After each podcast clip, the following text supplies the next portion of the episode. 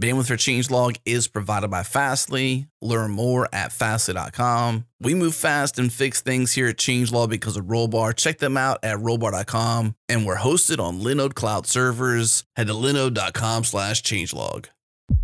This episode is brought to you by DigitalOcean. DigitalOcean is the simplest cloud platform for developers and teams with products like Droplets, Spaces, Kubernetes, load balancers, block storage, and pre built one click apps. You can deploy, manage, and scale cloud applications faster and more efficiently on DigitalOcean. Whether you're running one virtual machine or 10,000, DigitalOcean makes managing your infrastructure way too easy. Get started for free with a $100 credit. Head to do.co slash changelog. Again, do.co slash changelog.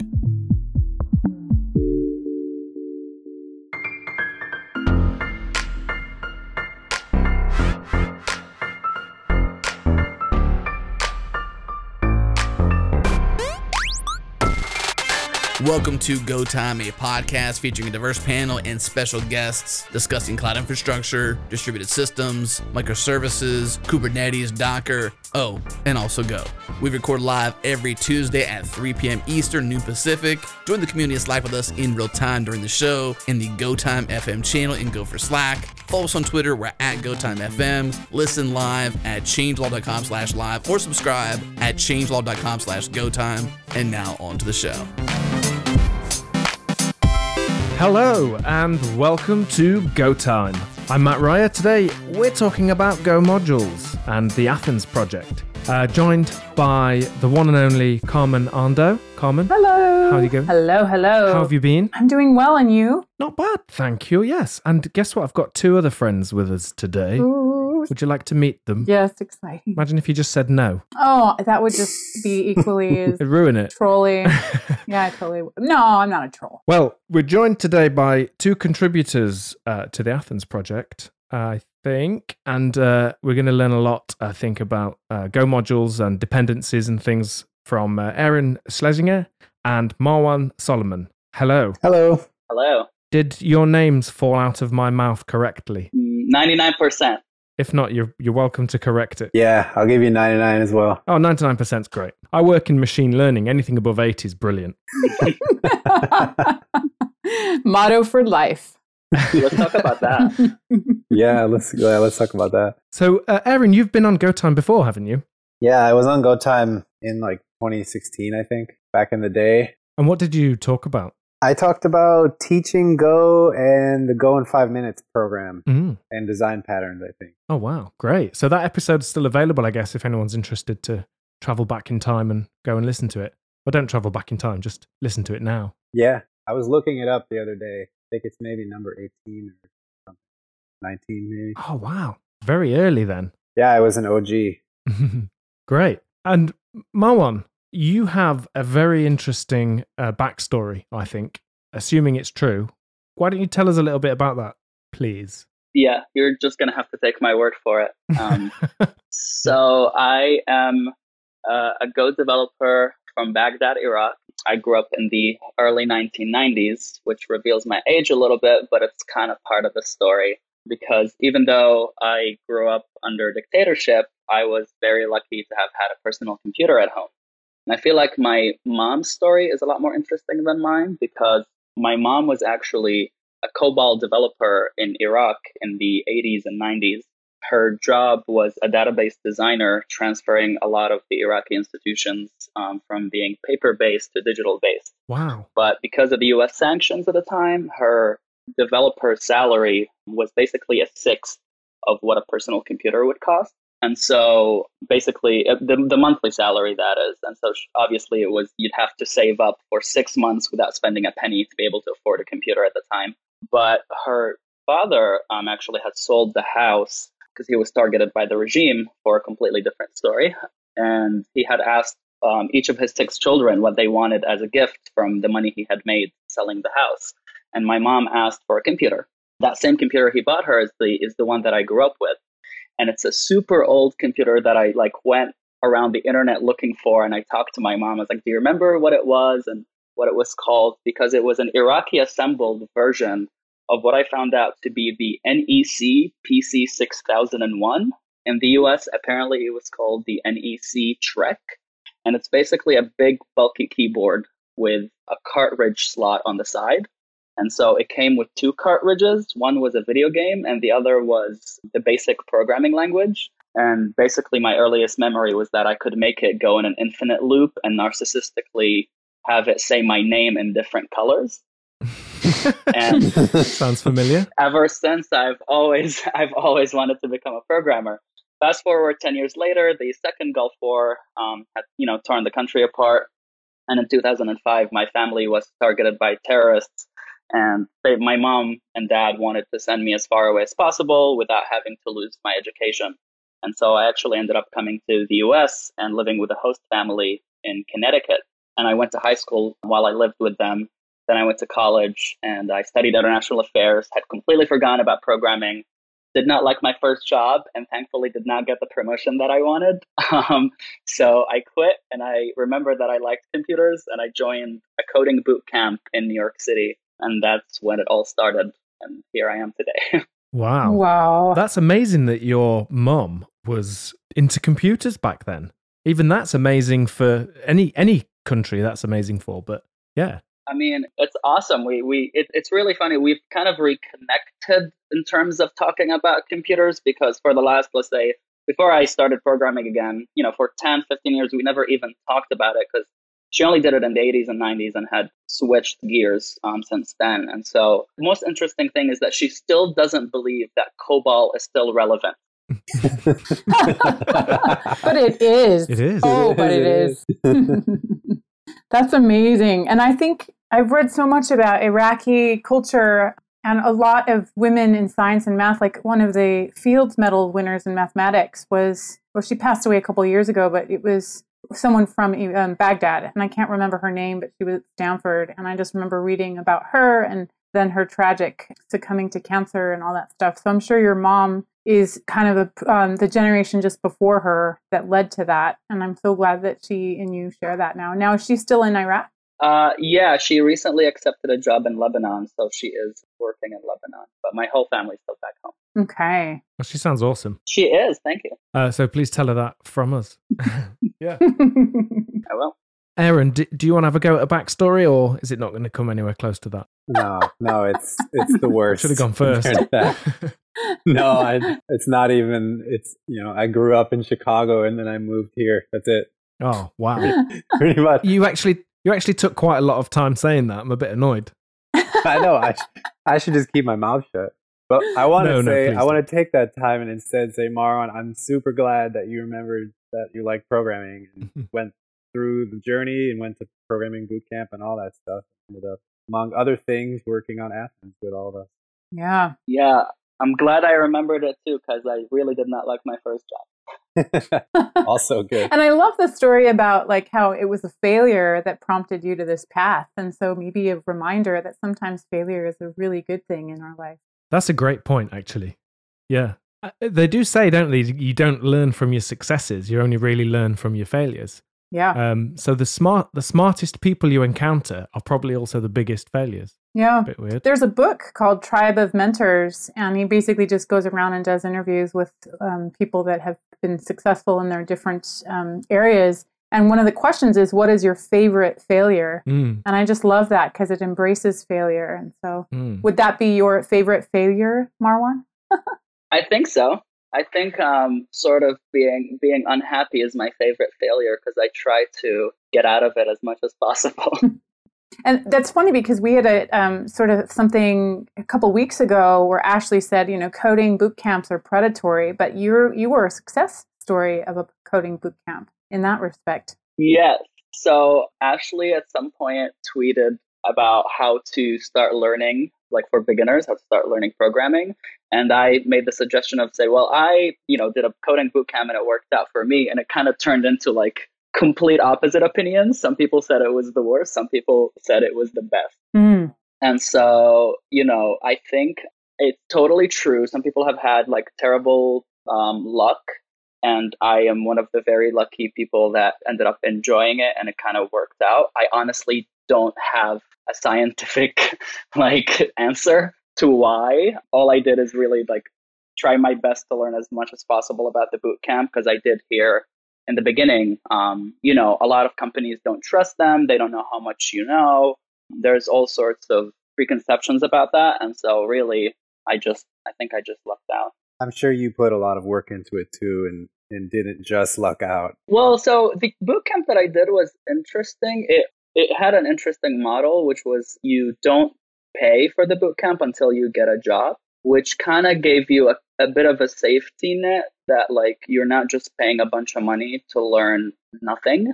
Um, so you basically they said like, hey, if you don't end up getting a job, you don't pay us. And so part of it was that they really pushed you to make sure you learn. Um, because otherwise they wouldn't have made money. Mm. Which boot camp was it, Marwan? Um, it was called App Academy, and it, that was you know four or five years ago. I hope they're still as awesome as they were when I joined.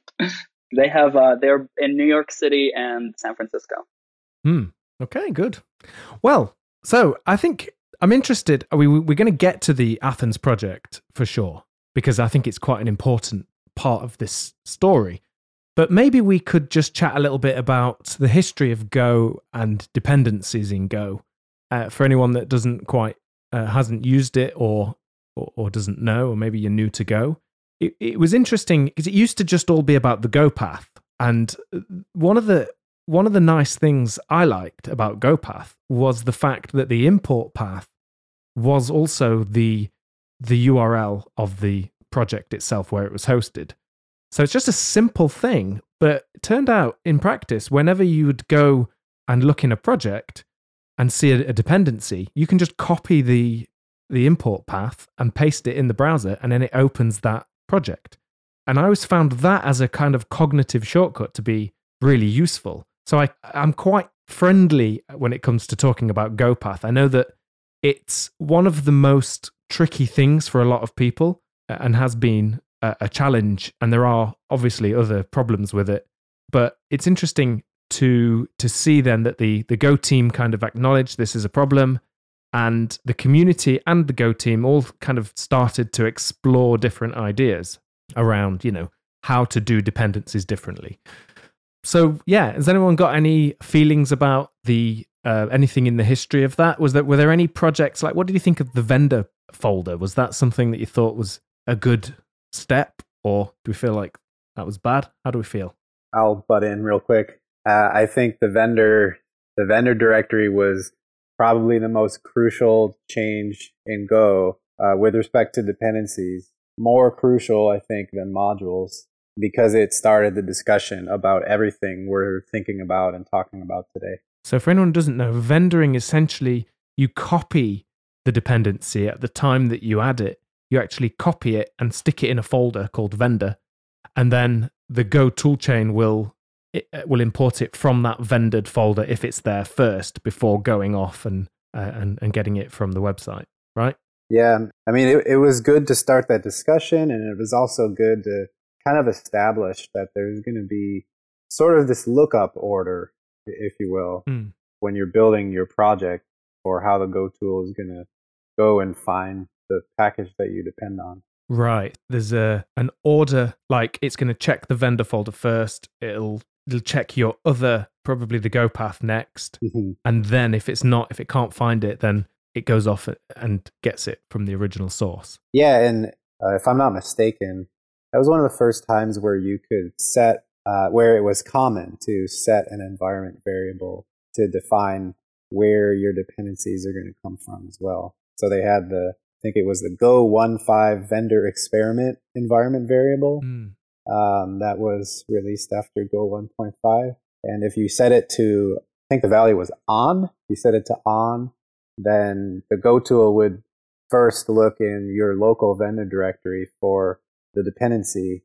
And if it's there, then, and like you said, Mat, it would build from that dependency. And then otherwise, it would fall back to the Go path and, and then up to the version control uh, if it wasn't in the Go path. And I just remember seeing that environment variable as an option and just really liking the sort of the I guess it's kind of like the 12 factor app sort of feel to it, uh, where I can decide from project to project whether I want to use a vendor directory or I don't.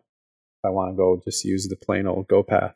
Which now is a flag called dash mod equals vendor. So you still have that option. Yeah, still feel comfortable in my vendor directory. I always thought that GoPath was awesome until you needed versions, and that's when things got out of the way a little bit. Uh, yeah, absolutely. So because you'd start off, I mean, this happened to me where I would have a particular copy or a version of the dependency on my machine. So in my local development machine, it was using that. Now, meanwhile, that project was changing without me realizing.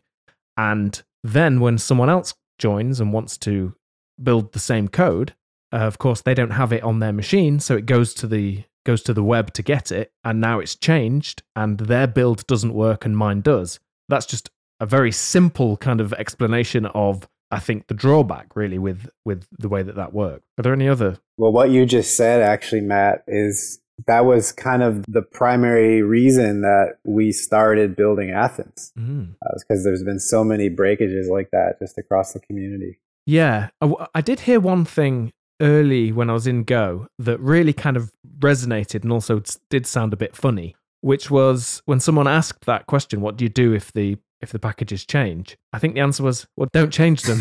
so yeah. once you've released a, a package, don't change it. Yeah. That, and to be fair, that that does that does work. Maintain compatibility forever. Yeah, forever. Yeah. Well, you see, the Go core team do that they do do that uh, for the V1, the V1 promise, and presumably, like you said, that the the dash mod equals vendor flag that that also shows they are supporting. They they care about this stuff. That that they don't want to just break everything. But does modules break things? Is it hard to turn a project into if you have already existing code? Is it difficult to turn that into a Go modules project?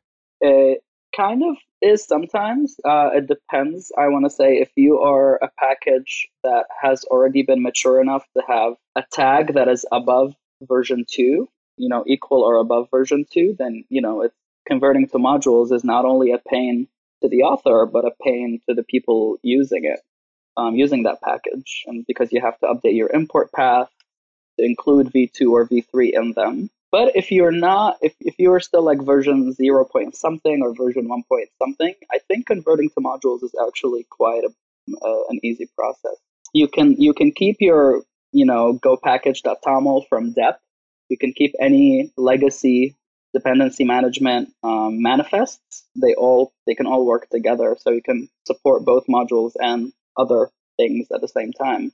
Um, hopefully, there's always weird edge cases. Yeah, and I think part of uh, that sort of V1 compatibility promise is the Go tool is decent, I would say, at basically taking what's in your, what Marwan, like you said, legacy uh, manifest file and sort of translating that into the Go modules format, which would be the go.mod file and the go.sum file.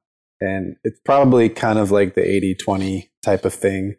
Um, but for a lot of projects that are like Marwan, again, like Marwan said, you know, V, V1, but not V2, um, it seems to work pretty well overall. Yeah, maybe you could tell us a bit more about the go.mod and go.sum files. What actually are they?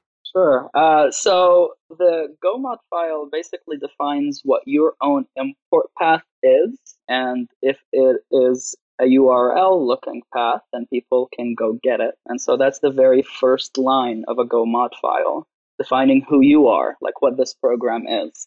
And it doesn't have to be if you're working on a local project that you're never going to share with anyone but your own computer. You don't have to have full URL path as your as the name of your program or the import path. What comes after is basically a list of third party dependencies and what version they are. And so that's where you kind of do most of the work. If you ever require third party dependencies, if you do a go get from within that project, your Go mod file is automatically updated with the latest version that Go thinks you need.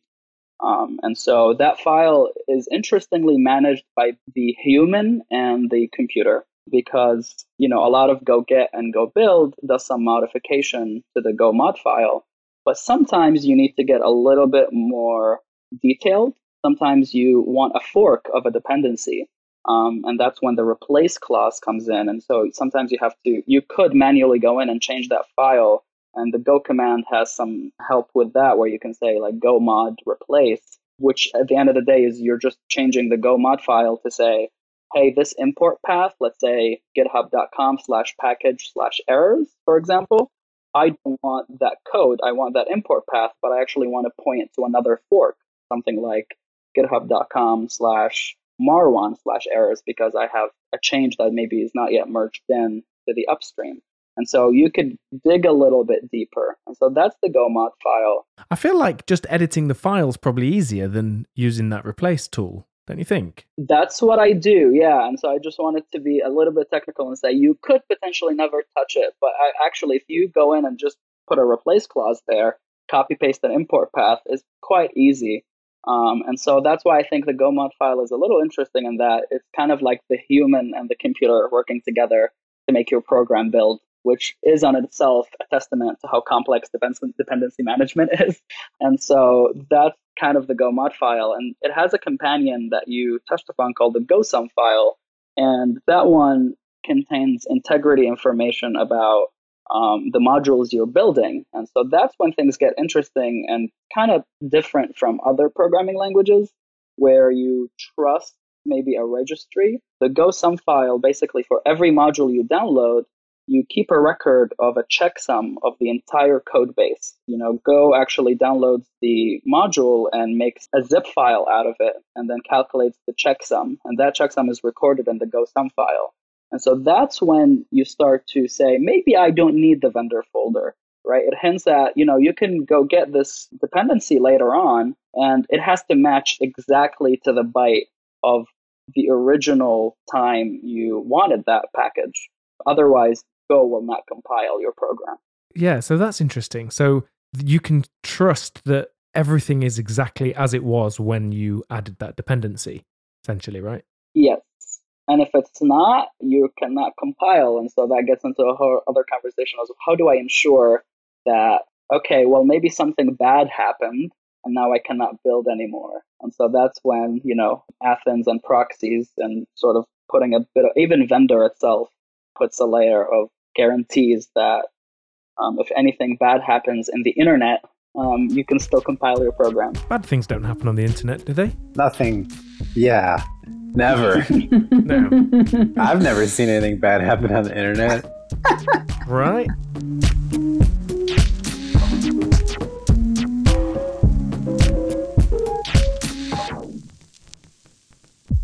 This episode is brought to you by StrongDM. StrongDM makes it easy for DevOps to enforce the controls InfoSec teams require, manage access to any database, server, in any environment. And in this segment, we're talking to Jim Mordko, VP of Engineering at Hearst. He's sharing how they're using StrongDM within their team of 90 plus engineers. It now takes them just 60 seconds to offboard a team member from a data source. We have an engineering team of somewhere in the area of 80 or 90 engineers. Because we've got so many services and many databases um, and so many developers, we need a reasonable way to manage access to them. Uh, it was it was a somewhat painful and you know labor-intensive process. Uh, our DevOps team uh, would literally have to manage every one of the permissions for everybody who wanted access. Um, so StrongDM has been a real godsend in that area for us. Requests for access to specific databases were pretty much manual. Now we've adopted StrongDM. It's something that you don't even know is there. Once it's installed, it just works. It's very simple. Um, we've set up a multitude of data sources so that when somebody's onboarded, we just give them access to StrongDM. It's pretty simple. Um, our DevOps team, um, they have a very minimal effort required to enable each data source to be connected to StrongDM, and then installing the client software is uh, it's very, very simple and straightforward. You can use whatever client you want to to talk to the database. So there's really no training necessary. All right, if your team can benefit from nearly instant onboarding and offboarding that's fully SOC 2 compliant, head to strongdm.com to learn more and request a free demo. Again, strongdm.com.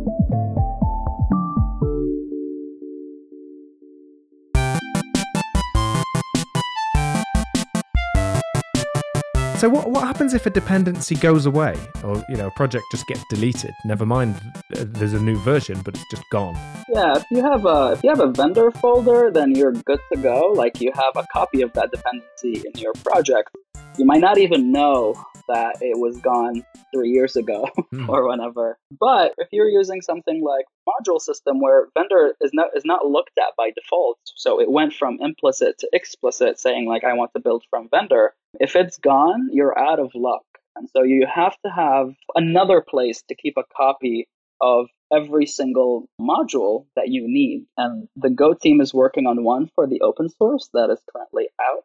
And that's the public side of things. But what about private modules? And so that's when Athens comes in. But both of these really are trying to solve the solution of when modules disappear, we don't want the internet to break. And because we're relying on version control systems for dependencies, we're not relying on a registry like NPM or Ruby gems. And so there is no contract. You know, anyone can go delete their code base, and they should. You know, they have their code. They can build it, they can delete it, they can change it.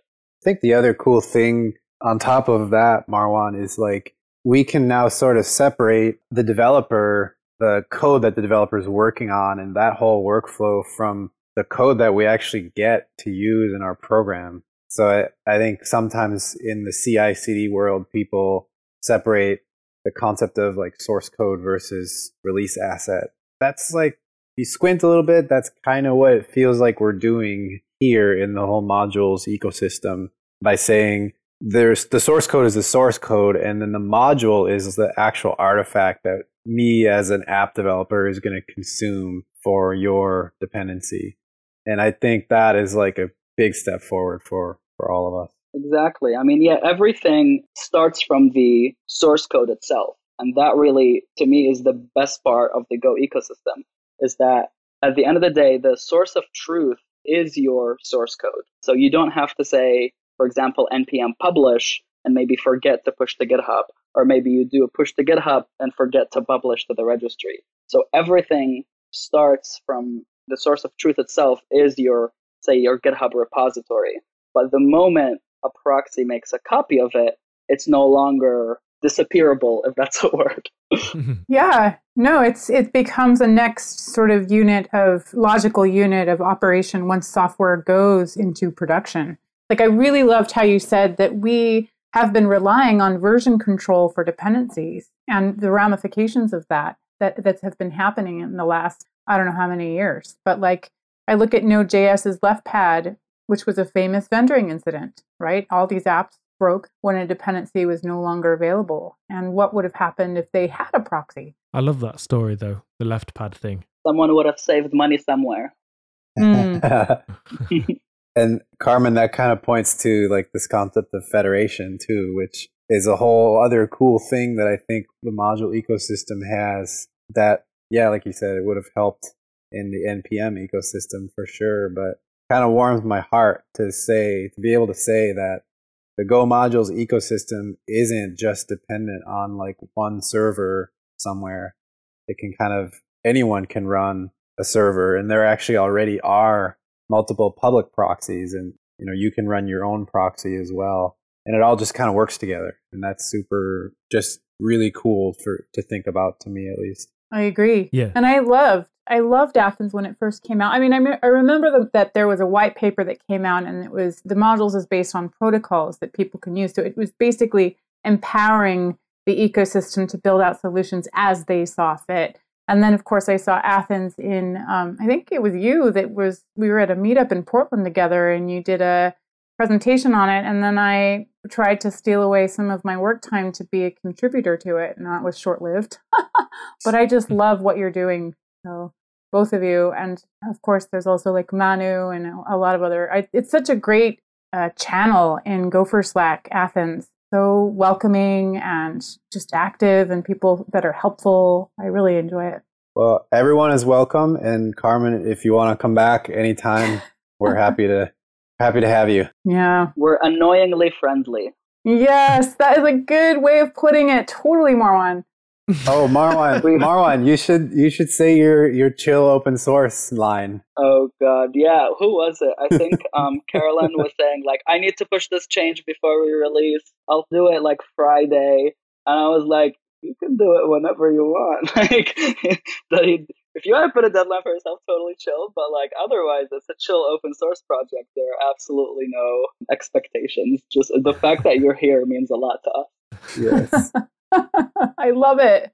That should be the tagline. And of course, annoyingly friendly. Such a good tagline. I what I really like about it is that you really take any and all questions. You just are a model of what I feel like open source stewardship should be. Oh, that's nice. Mm, so anyone out there that's running an open source project, they should uh, have a look at Athens and see, see, see what you can learn. or just come hang out with us too. So, what's the history then behind Athens? How did it get started, and where did it start, and who was involved? So, right when the series of blog posts that Russ published, or are they, I guess they're articles. I don't know what the technical term is. Uh, but right when those writings came out about vgo, they had that section about the download protocol, which at the time it looks pretty much the same now. It's, it's like six HTTP endpoints that are at the core of it, or maybe it's five, something like that, a low number. And basically, anyone can build that, just like you were saying, Carmen. And it's this abstraction layer, and you can kind of put whatever you want behind it. So I wrote a Buffalo app. Shout out to Mark, who's not here today. But I wrote a Buffalo app that basically implemented that and it stored the modules in memory after it went and grabbed them up from GitHub or wherever. If you did a go get against the then Athens proxy, it would in the background go and do its own go get back up to GitHub or wherever. It would get the module down and then store it in the in memory database. And then the next time you did a go get, it would serve that module directly out of memory. And that was a toy, pretty much. But I showed it to a couple folks. Marwan mentioned Carolyn, Carolyn Van And um, I showed it to Erik St. Martin and Brian Ketelsen. And if I forgot anyone, I really apologize, but I think that's almost everybody. And they were totally into it too. So we decided to work together and we created a new GitHub org to host this code in. And the code, I called it vgo Prox, like vgo Proxy, uh, which was totally lame. And so Brian went to one of those startup name generators, and because naming is hard, I think the name that came out was like Athens Dash Brass. So we went with the Greek theme, uh, just called Athens, and uh, mm. so I, that's that's how it ended up where it is. And and then Brian did a couple talks on it. I did a couple small things like at meetups, and people just kind of like at first trickled in, and and then I wouldn't say we're really having a massive surge of people, but it's like it's more than the trickle now. It's kind of gained some steam, and obviously we have amazing contributors now, maintainers like Marwan, and and we've got a bunch of others. There's I think there's like six contributor, uh, six core maintainers. There's got to be like 15 or 20 like official contributors in the GitHub org now. And there's tons of other folks who who come in and they'll ask a question or they'll fix uh, docs or they'll fix a bug or whatever. And I guess just a shameless plug for the community again is like uh, we consider like anyone who comes to say hi even or more I just personally, I just really like to think of them as like they're part of the community of Athens. And if they come in and they say hi, that's just as good as coming in and fixing a bug because they're in, they're part of it, and they want to go and do more. We're there. We're there to help them do more. I went a little bit off on a tangent about community again there, but mm. I hope that paints a little bit of a history there. No, that was brilliant. It's really interesting to see that. What I love is that it comes out of having to solve real problems. Too much of tech, and it's so tempting, we're all guilty of this, but too much of it is we just imagine cool things and we almost imagine that there's these problems and we can build these cool solutions to it. So when there's a direct and obvious and real kind of pain point that's being uh, addressed by something, I just think I just love that. I mean, I think every developer needs to know what that is when they're working on something you know, it's easy to get abstracted down and be lost in some big organization. But if you lose the why of what you're doing, then I think you, you're in trouble. So I always urge everyone to do that. And this one, this is a great example of that. There's a definite issue, there's a definite problem and some pain that we were just feeling for a long time. And then people rallied around and started to look at it. And I think that's that's what I love about open source. The Athens project, by the way, on GitHub now has 2,200 stars, which is pretty impressive. Mm. Not that we measure things with stars, but it does have that many stars. And half of them are just bots I created. then the other half must be the bots I created. Good work, Marwan. Team effort. the bots I created don't work, Mm. so it's none none of them are that. So what about speed? Actually, let me ask you this first. What happens to test files, the underscore test.go files, when a module is created or a dependency clone happens? Right. It depends on when you say what ha- when a module is created. And so if you're building your own project and you import a dependency, regardless of Athens or a proxy, when Go creates this, uh, create, you know, adds this module to your Go mod file, it does not add any test dependencies. And that's when you have to type a little magic um, in the command line, which is called go mod tidy. And go mod tidy is basically it tidies up your entire go mod file. It removes any dependencies you don't need, but it also puts in all the test dependencies, and so that if you ever run your dependency tests, you'll you'll have the right, or if you ever even like basically if you if you're running your own tests that are relying on some files or some packages in that dependency, then you're you're also going to make sure that your tests are reproducible.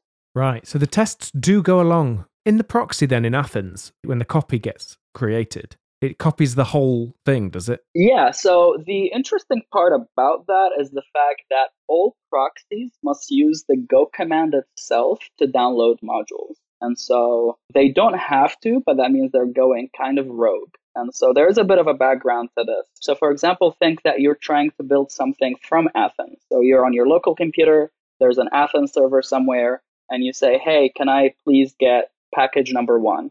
And if Athens doesn't have package number one in storage, it's going to have to go get it from somewhere. And so it could go to GitHub and download it itself and just returns it to you.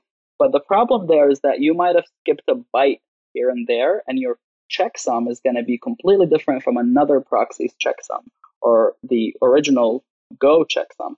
So what you have to do is that when you download the module or when Athens downloads a module, it has to use a Go command called go mod download. And I believe go mod download, and please someone correct me if I'm wrong, basically downloads the entire repo and makes a zip file of it.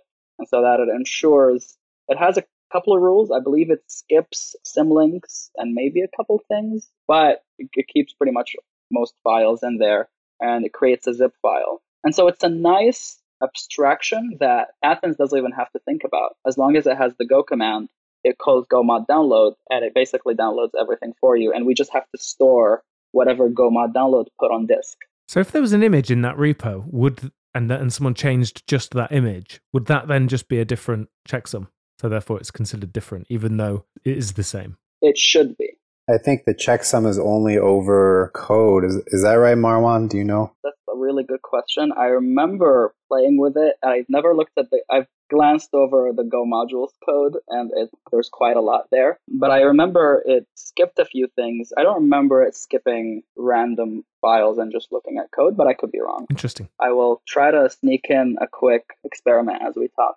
Oh, Someone in the channel, if you know, paste it in there. so when they put the build caching in, I noticed builds were just a lot faster. What happens to speed with using Athens and using Go modules? Do we get performance improvements there too? Um, basically, the interesting part about using an HTTP protocol to download modules, so whether it's Athens or something else, is that you're not using a Git or a version control system based way to download a module. So imagine if you're depending on, say, you know, CockroachDB, and you want to you want to download it. The old way would have done a Git clone, which means a download of the entire history. But with the new proxy, you know exactly what version you want. And so you just want a zip formatted state of that repository. You don't need to download the entire version control system history behind it. And so that's a huge performance gain. And so, and once you have it in storage, that's even a higher performance because you don't need to go get it from the internet. And so the performance, I believe the original vgo papers had Cockroach DB as an example, saying like it's four minutes versus a few seconds, which is a big difference. Mm-hmm. Wow. That is really cool. And actually especially important if you're in a country or a town that where the internet connection really isn't doing it for you. Which and I know that there are gophers that are in the situation with lo- kind of small, uh, you know, low quality internet connections. That's going to actually make a, a real difference there to builds and adding dependencies. I guess that's awesome. I think another part is that since it's HTTP, it's the web. So you can cache it, you can put CDNs in front of it, you can do all the cool HTTP things that web developers know and love. Like the, I don't know all the details of uh, some of the public proxies that are out there right now, but if I had to guess, I would say that they're probably sitting with CDNs next to them. And that means that if you do a go get uh, using one of those proxies, you would be go getting one of those tiny zip files from somewhere really close to you that has really good bandwidth. Mm-hmm. Brilliant. Yeah, I feel like awesome. this, like Mat, you said earlier, how we're empowered to sort of find a thing and remember the why and fix the why. And I think you just defined what makes for a healthy ecosystem. And I think Athens is an exemplary project for how dependency management is um, an interesting problem in distributed systems and developing software today, and how the community and the ecosystem steps up to help fix that. Yeah, I love that. There are a lot of the, the, my favorite part is the is everything you said and the fact that you can also extend what the base protocol is. And so to me that's when I found like Athens to be the most interesting project because you touched upon speed and you touched upon this need to have this. And then from there, you can say, wait, you know, now I have a storage of all my modules. And so you can think about maybe a company wants to run an Athens server for all of its projects. And now its storage has every single dependency they know this company depends on. And so to me, that's my favorite part about a proxy versus vendor. And so if each project vendor its own dependencies, you're really kind of not aware of what each project needs. You have to go in and look at the vendor or look, go in each project and see what they depend on.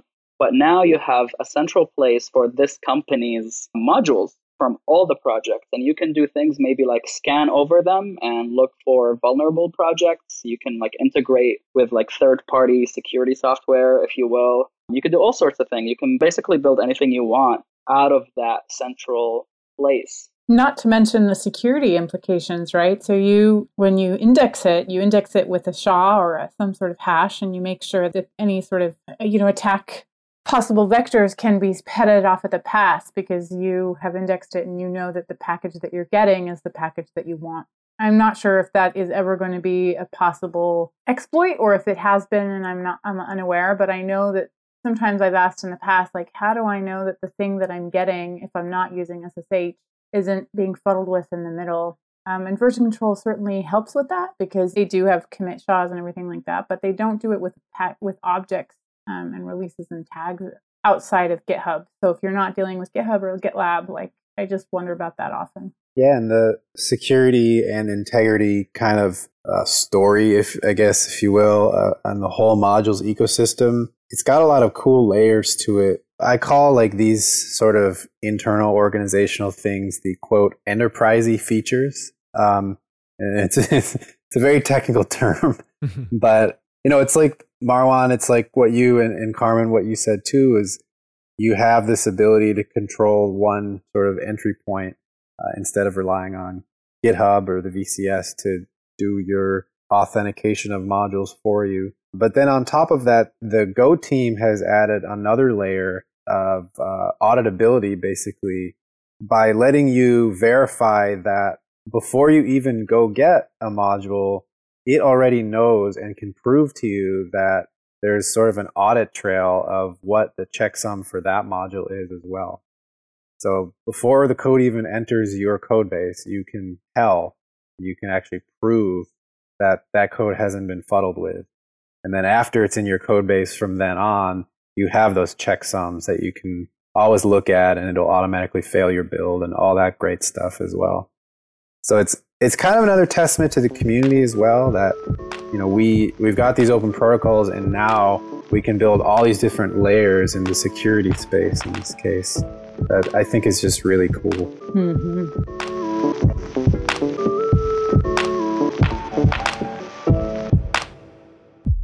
This episode is brought to you by GoCD with native integrations for Kubernetes and a Helm chart to quickly get started. GoCD is an easy choice for cloud native teams. With GoCD running on Kubernetes, you define your build workflow and let GoCD provision and scale build infrastructure on the fly for you. GoCD installs as a Kubernetes native application, which allows for ease of operations, easily upgrade and maintain GoCD using Helm, scale your build infrastructure elastically with a new Elastic agent that uses Kubernetes conventions to dynamically scale GoCD agents. GoCD also has first class integration with Docker registries, easily compose, track, and visualize deployments on Kubernetes. Learn more and get started at gocd.org slash Kubernetes. Again, gocd.org slash Kubernetes.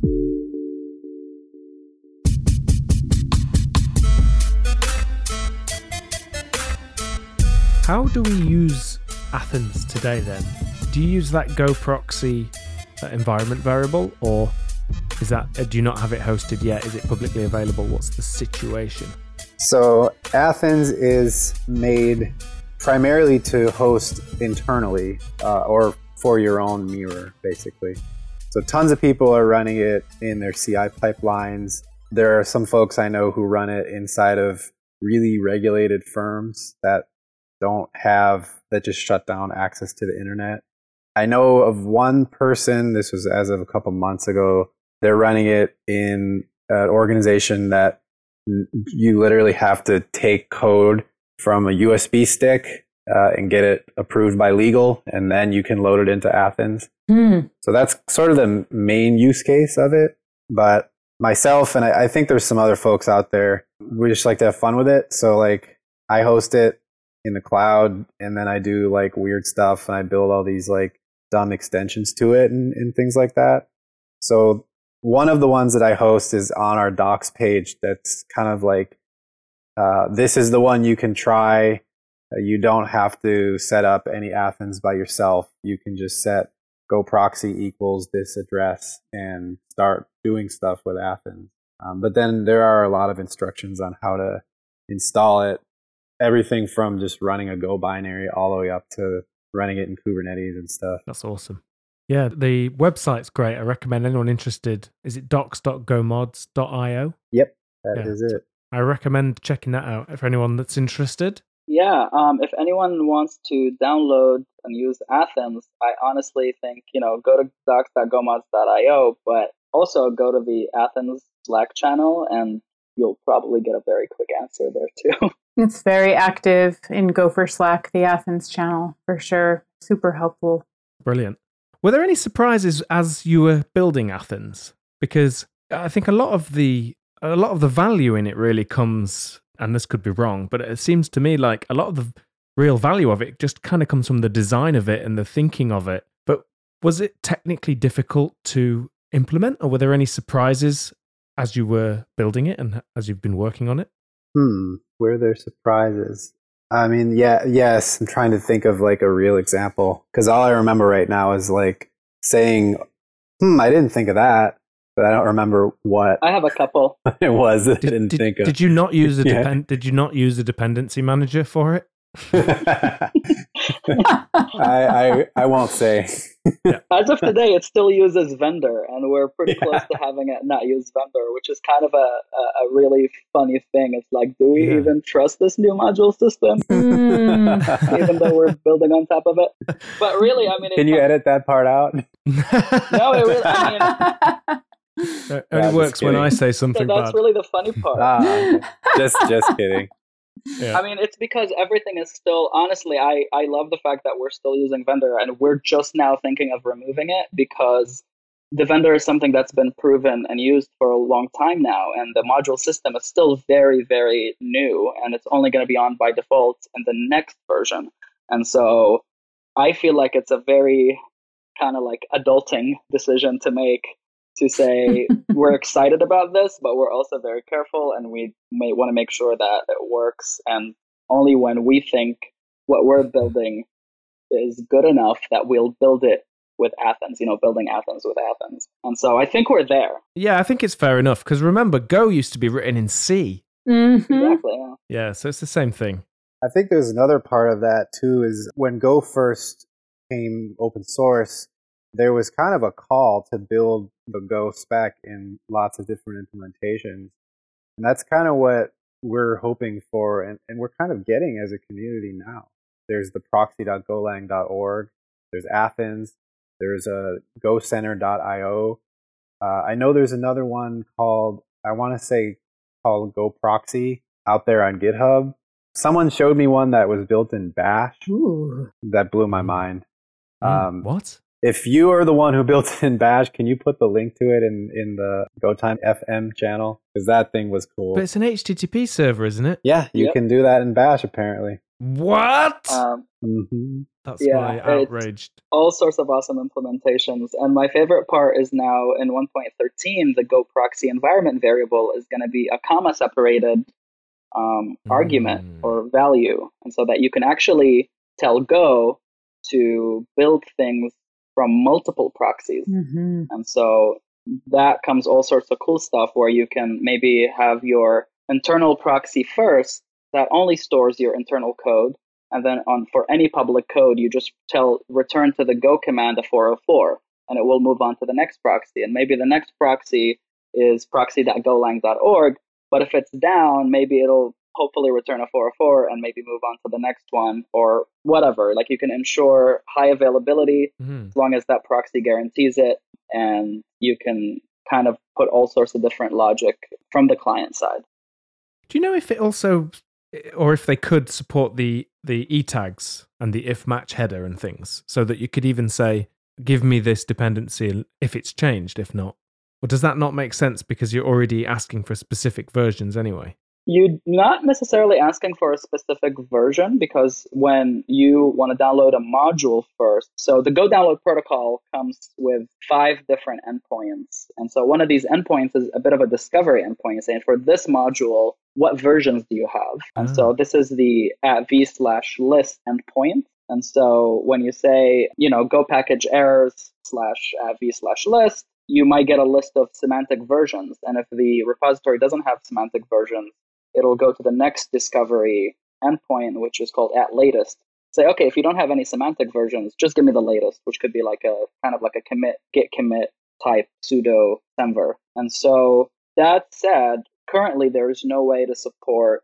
Actually, I'm not familiar with e tags, but any sort of special headers, I know as of now it doesn't support, which I can get more into. But maybe explain e tags first. Oh, uh, no, it's usually just send a string, I think, and then the server decides whether it has a newer version based on that, and then it sets an e tag header. So it's just a caching thing, but I wondered if that played into this or if it could. But it's quite interesting. And I- was thinking as well about if if somebody's mm, owns a, a GitHub repo or they they sort of maintain a, a project, is there anything they should be aware of now that perhaps wasn't as important. And I'm thinking specifically maybe like tagging releases and things like that. But are there other good practices and things? Uh, Semver. So it's you said it tagging releases, but modules really take Semver pretty seriously. Marwan touched on it at the beginning of uh, the episode. When modules sees that you've bumped a Semver, major Semver, they actually it requires a new path. So by module path, I mean if you're going from V1 to V2, which would be a breaking change, your module path would be slash V2. If you're going to do GitHub tags or Git tags, you got to really pay attention to whether you're making a breaking change or not. And if so, know that that's going to mean folks who want to pick up your breaking change are going to update their import paths to add that slash V2 to the path itself. Mm. Just adding on to that that the go team i believe is building a tool that will help you catch whether you're making a breaking change in at least in your api signatures like function and type signatures and it will kind of warn you so that you know you shouldn't like tag a new release as a minor version or a patch version that it should be a major version i don't remember where that code lives but i believe in It's in either experimental or X or X tools. That's a shame because I just had that exact idea. Not a shame. So I, I, I think there is there's a talk about it at GopherCon if I remember. Yeah, of course. That a lot of that tooling now becomes possible, and like uh, dependency graphs and things. Writing tools like that probably becomes a lot easier as well. Hmm. I like the point you made. How Semver is now, you know, to, to people who kind of just sort of half-ass Semver, Semver with modules going into effect as default for 113. People are going to have to be very, very um, thoughtful about Semver versioning. And I know at least I have definitely YOLOed my Semver versioning, at least in the minor releases. So, but yeah, like I think that's another good um, artifact of that. Yeah, I mean, I'm no exception. I, I I basically the only time I ever release a V2 is just create a new repository because because I don't know I don't even know what to do.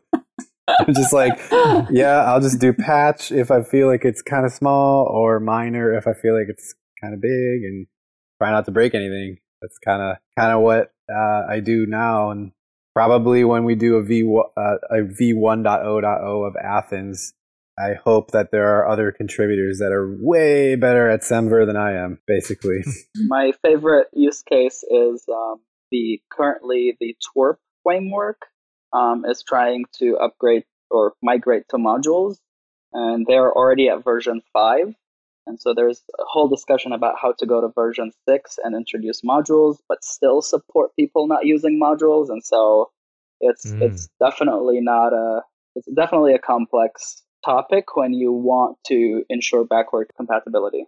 Yeah, in fact, it's funny because Mark Bates once sent me a message and he just said, "We can't be friends anymore because you haven't tagged your releases in this repo." That was it. and I've not heard from him since. and that's why he's not on this show today. Oh, you drove him away. yeah. Yes. So the moral of the story is tag your releases. Yes, with semantic versioning. With Semver. Just makes things so e- so much easier to to see like a V one dot one dot one or whatever to see that in your go.mod file instead of like a huge long like commit hash. Mm. Community wise, it's kind of just like makes more sense to share your code that way because it has so much more information in it for a human to read than uh, like you know having a hash that you would have to go into GitHub and find and do all that good stuff. Yeah, and it's also good practice for other reasons as well. Uh, if we think about the Go's 1.0 promise of protecting the everything's going to be backwards compatible to this point. You know, when you do tag that V100 release the first time, it's a significant event and it'll and it feels more like that you know whereas if if you're just not paying any attention to it maybe you are you feel like you're at version 1 already but you know actually doing it i think is it's quite a nice event that you get to look forward to in a project. And i especially like you know the buffalo project's been running for years and they're not at version 1 yet. Mm. and it's for the same reason. They want to once they go to version 1 they're going to make sure the stuff always works. It's one of the things i think that really helped go get its adoption and be one of my favorite kind of tools and languages to, to use because I can rely on it. Yeah, that's a good point about the pre 1.0 releases too, uh, because modules assumes that anything pre 1.0 could break at any time. So if you're a VO dot whatever dot whatever, that's a signal to people in the mm. modules ecosystem that you know this could be a breaking change if it goes from anything to anything um, when you're at the vo dot whatever tree of releases mm. and it's kind of the inverse of the 1.0 promise kind of because hmm. yeah. when you're at 1.0 then you know that you're you're stable mm. yeah so when you say that go modules knows that things could break at any moment what what does it do with that information well it's it goes back to the path that i was talking about uh, when mm. you go from 1.0 to 2.0 in that event or 2 to 3 or whatever that's when you have to update your path to slash v2 or slash v3 right but when you go from v0.x to v1 you don't have to change the path because they they assume that when you're at the V1 release, you're going to be at, you know, github.com slash my package. And from that point onward, from the V1 onward until you get to V2, you should be able to update your minor and your patch release as someone who's depending on that the package, the module that we're talking about. And you shouldn't have any breakages, obviously. But they don't treat the event going from V0 to V0 dot whatever to V1 as a major event like that because you are already supposed to assume that everything was going to break when you went from V0 dot whatever to V1. Yeah, that makes sense. That's brilliant. Actually, it follows how we really are building things, doesn't it? It follows the reality of the fact that, yeah, before version one, it is going to be fluid. And, and I like that. I like the fact that it has that kind of sympathy to how the community already does things. Yeah, sympathy to the developer too. Yeah, I would say Semver is purely, I mean, not purely, it's mostly a human contract. You can do as much work as possible to have computers figure out, you know, API signature changes, um, like I mentioned before. But at the end of the day, computers can't really do a good job figuring out behavioral changes. And so behavioral changes are also part of the contract of API stability. And so, or compatibility, if you will. And so really like when you, when you say I changed my Semver version, this is a new release, it's a human decision because even if you kept your entire API the same, but you changed the behavior, you're supposed to change the major version. Right. Yeah. Marwan with the good sound bites today. Semver is mostly a human contract for sure. Yes. Yeah. I have written them down, like I have a few more.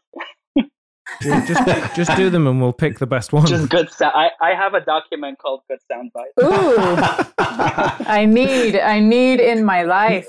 Give it to me. Sound bites spelled B Y T E S, says Ian Moley on Slack. Oh, that's amazing. It's fair That's how enough. I spell Ah. it. Isn't there any other way? There's no other way to spell bites at go Mhm. time. B Y T E S. Let me ask you this quickly. Do you know what four bits is called? Eight bits is a byte, right? Half of a byte. God, what is that? Huh. No. It's a thing. It's a unit.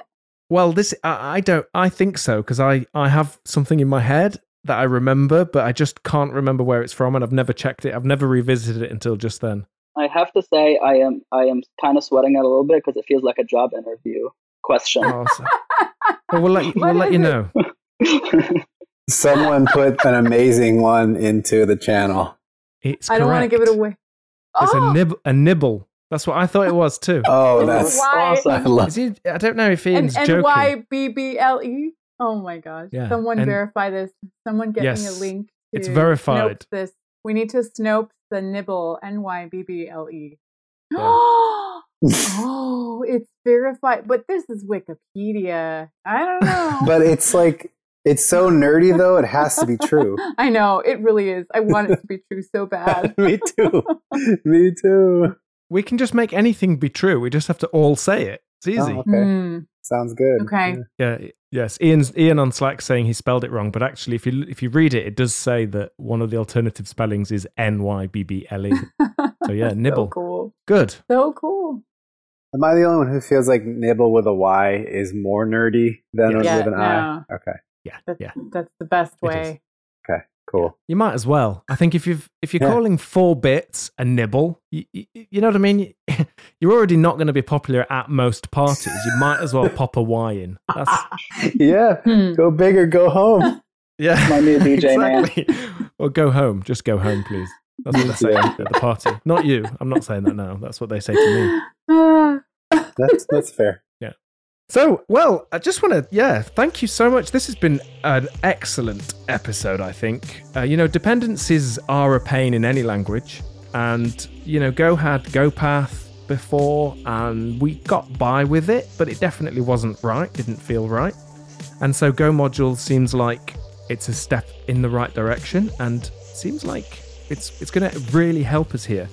And then, of course, the dependency proxies and things uh, are also here to help. And if, if you need that in your own environment, then check out the Athens project. I think you're going to love it. That's all from Go Time this week. We'll see you next week. All right, Go Time is back. It's been so much work behind the scenes, but it's definitely paying off now. And it's so much fun producing this show. We have so many people listening live. Thank you so much for that. We love you. And if you're not yet, hang with us in Gopher Slack. We have a channel called Go Time FM. Look it up, you'll find us. Chat with the community, share stories, share coffee recipes, whatever. It's a lot of fun. Also, we have discussions on every single episode at changelog.com. So head to changelog.com slash go time, find this episode, and discuss it with the community. And of course, thank you to our sponsors, DigitalOcean, Strong DM, and also GoCD. Huge thanks to Fastly for being our bandwidth partner. Head to fastly.com to learn more. And we move fast and fix things around here at Changelog because of Rollbar. Check them out at rollbar.com slash changelog. And we're hosted on Linode Cloud servers at linode.com slash changelog. Our music is by the one and only Breakmaster Cylinder. And if you want to hear more episodes like this, subscribe to our master feed at changelog.com slash master or go to your podcast app and search for Changelog Master. You'll find it. Subscribe, get all of our shows in one single feed, as well as some extras that only hit the master feed. Thanks for listening. We'll see you soon.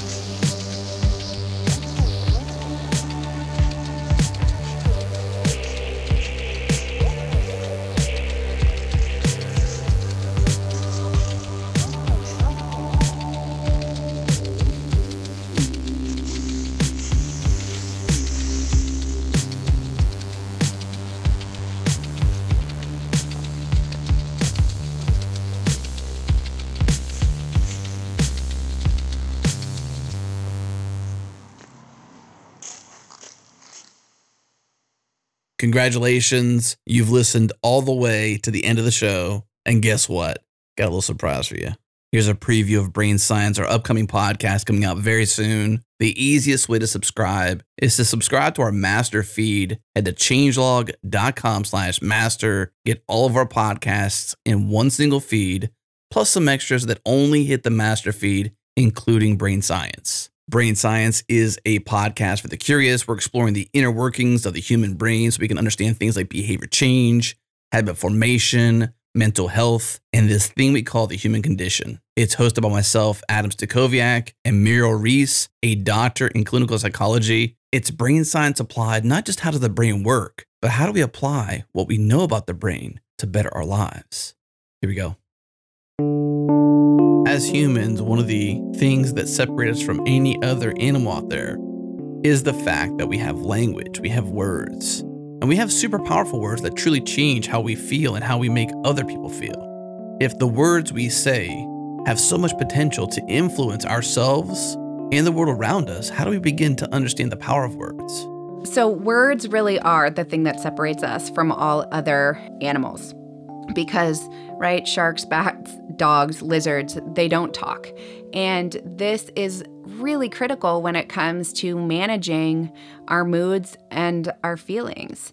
One of the things um, that I sort of talk about, or even I mentioned earlier about the way in which we file things in our mind according to feelings, this is exactly how we differentiate it too. Thinking about uh, an example like with professional athletes, they you might say that they get anxious like before a mm-hmm. race or before you know uh, a run or a dive. But using that word it, it's not really a threat right? But their their brain would be like oh i'm nervous and now i start this whole sequence of events in my body. Whereas if i just change the word to like i'm anticipating or i'm excited it creates a different sort of rollout of emotions as well as physiological responses. I mean I'm anxious about going to Disneyland is not usually what we say, right? I'm excited. exactly. Exactly. So it then puts a lid on or files things differently in our mind, which then changes how we feel about it. So in my field, in psychology, I would say we would say name it to tame it. The better I can name different feelings, the more I can tame whatever emotion that is. And so then I'm not really stuck living in this sort of mammal and reptile lane where I'm always just flipping my lid, I'm reactive, I'm angry, or I'm sad. But rather I can go, I recognize this is how I'm feeling, or like I'm I'm afraid of some other threat, like losing my job. And I can go, you know what? Here's the words I can use to talk to myself about that fear so that I'm not just stuck feeling afraid of a possible threat, which has never occurred yet. You use this concept too to, to say customized thinking. Uh, I'm not sure I fully understand what you mean by customized thinking. What do you mean by that? Well, because we are human, we do have the power of choice, which is super powerful. Like nobody has to tell you how you need to think or how you need to feel, right? And like your version of success might be very different than mine, which is going to impact my dis- my choices and the direction I'm headed. And so when you think about customized, right? I mean, you can customize a car, you can customize your order at a restaurant. Like it really is tailored specifically to you and going, how do I want to think and how do I want to feel? One example I consider is I want to always, I want every day of the week to feel like I do on the weekend. Because to me, the weekend feels great. I'm with my family. I don't, I'm not sort of running things with such a tight timeline.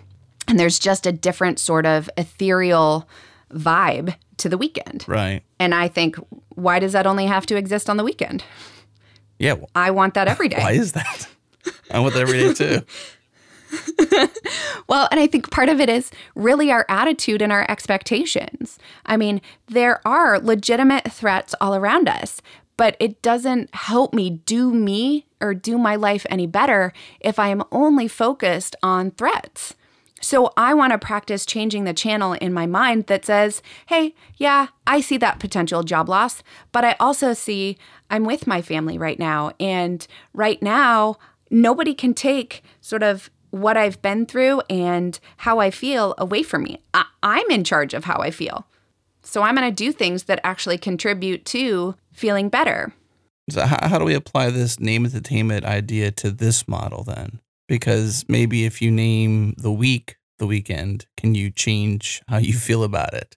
Because that's really what it's about. It's like how do we take you know the labels we apply things to things, the names we give things, the words we use, the choices. Uh, what I think we might call nuance. I'm not really sure how you how how you put that into play with the power of words, but the difference between, like you said before, being anxious or being excited, you know, fundamentally it's almost the same feeling, but you know, from a nuance level, it's very different. You know, it's it's one direction or the other of excitement. You know, negative excitement potentially or positive excitement.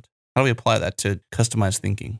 Well, I think that's a great way to say it, Adam. I really like that nuance because what we're looking for, even as I talk about the different brains, we want a symphony. I mean, I'm not going to fire the woodwind section because I don't like a violin, right? So I don't want to fire a certain part of my brain like, you're not really helpful. I don't need to see that. But what we need is a sense of congruence. And so, sure, not every day of the week can feel exactly like the weekend. So, I'm not going to say this is how I feel, but I have to actually believe it for it to impact my mind, my brain, and my body in the way in which I desire it to. And so, I might use the words like, I strive for every day to have a feeling that reminds me of exactly how I feel on the weekend so that I don't lose sight that like every day really is a gift and I get to enjoy every day of my life to some degree. And so another example might be I'm living out in the Pacific Northwest. A lot of people have negative feelings about the weather. Imagine that. but so if someone were to say that they just need to learn to love it, that's going to create what we call cognitive dissonance. It doesn't fit. So it doesn't matter how much I'm like, oh, I, I do love the gray. I do love the clouds. It's not going to jive with me. And so it won't stick. So instead, I can say, I love the way in which the rain creates the green. And in the summer, when it is green, it is amazing.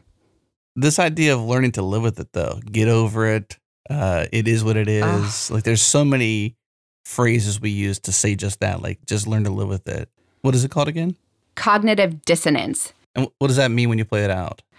It doesn't go together. Okay. So that if you're like, "Oh, just just do it. You just need to get over it." Like that really isn't helpful either because your body's giving you a signal and and your brain is telling you, "I don't like this sensation. I don't like how this feel." I mean, a lot of people will say, "Oh, I just hate the gray and the gray is just overwhelming." And so we have to go, "Well, what's my emotional buy-in?" Like what what do I like? How does that even allow me to enjoy something else. And so I'm going to look at going, you know what? I really like that I get to wear warm clothes, or I really do love my coffee because it's for such a long time, it's gray and rainy. I want to be inside by a fire drinking my coffee. Right. And so, how can I look for going, you know what? If I do these things I, I might not want to do, I do get some more of what I do want to do. And so, it's really almost like a bartering system in your brain of saying if you do this thing you don't like you get this thing you you do like or you know i know you don't have to make yourself do this thing unless you can see a way in which it actually benefits you or speaks to you emotionally everything adam really has to have this emotional buy-in mm. and if there's no good emotion no really the primary neuro, neurochemical in our brain is dopamine for feeling good, I don't get some hit of dopamine, my brain's going to be like, it's not worth it. And I'm not going to do it. Period. That's a preview of Brain Science. If you love where we're going with this, send us an email to get on the list to be notified the very moment this show gets released. Email us at editors at changelog.com. In the subject line, put in all caps brain science with a couple bangs if you're really excited. You can also subscribe to our master feed to get all of our shows in one single feed. Head to changelog.com slash master or search in your podcast app for Changelog Master. You'll find it. Subscribe, get all of our shows, and even those that only hit the master feed. Again, changelog.com slash master.